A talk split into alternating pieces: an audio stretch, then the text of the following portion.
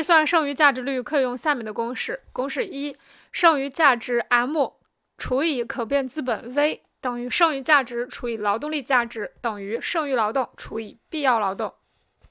前两个公式是价值的比率。第三个公式则表示生产剩余价值所需要的时间比率。由于它们都表示剩余价值率，所以可以互相替代。然而，在概念上却有严格的区分。这些公式早在古典政治经济学中就出现，只是当时并非有意识的、有目的的制定出来。在古典政治经济学中，我们看到的是下列派生公式：公式二，剩余劳动除以工作日等于剩余价值除以产品价值。等于剩余产品除以总产品，这里同一比率交替地表现在劳动时间和劳动时间借以体现的价值，以及这些价值借以存在的产品形式上。毫无疑问，这里所说的产品价值只能理解为工作日的价值产品，并不包括产品价值的不变部分。在公式二中，实际的劳动剥削程度或剩余价值率表现为一种虚设。表现为一种虚假现象。我们假定工作日为十二小时，根据之前所举例子的其他各项假设，实际的劳动剥削程度就可以表现为以下比率：六小时剩余劳动除以六小时必要劳动等于三先令剩余价值除以三先令可变资本等于百分之百。但是根据工具二，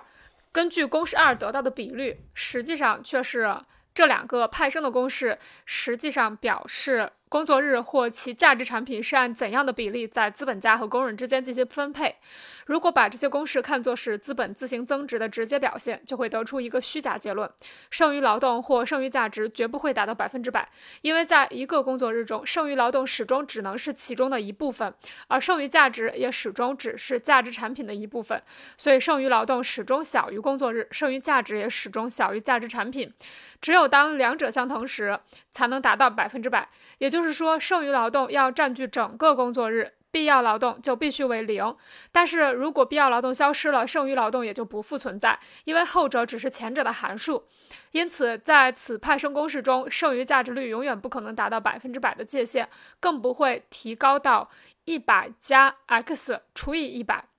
然而，在资本主义社会，剩余价值率或实际的劳动剥削程度完全能达到这种程度。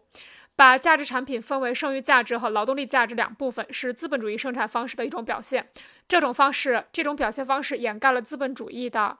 关系的特殊性质，也就是说，它掩盖了可变资本与活劳动力的交换，以及与此相适应的工人与产品的分离。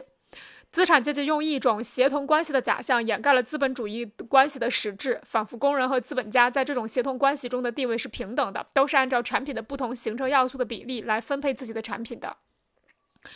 事实上，公式二在任何时候都能转化为公式一。我们假定六小时剩余劳动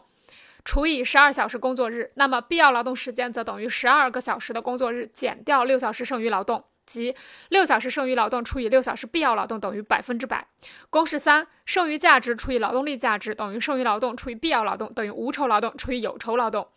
无酬劳动除以有酬劳动这个公式容易引起误解，就如资本家是向劳动支付报酬，而不是向劳动力支付报酬。不过，通过之前的分析，这种误解已经消除。无酬劳动除以有酬劳动这个公式只是剩余劳动除以必要劳动这一公式的通俗表现。资本家用支付劳动力价格的价值购买工人的劳动，从而在交换中取得对活劳动力本身的支配权。他把这种劳动力的利用分为必要劳动和剩余劳动两个时期。在必要劳动期间，工人只生产相当于他劳动力价值的等。价物，资本家预付出购买劳动力的资本后，就得到一个价格相等的产品，这就好像是资本家在市场上购买现成的产品。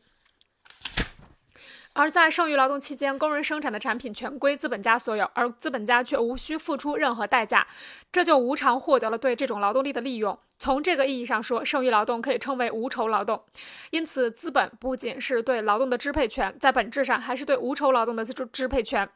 一切剩余价值，不论它后来是以利润、利息、地租等形式表现，还是以其他的特殊形式表现，实质上都是无酬劳动时间的化身。资本自行增值的秘密，归结起来就是资本对他人一定数量的无酬劳动的支配权。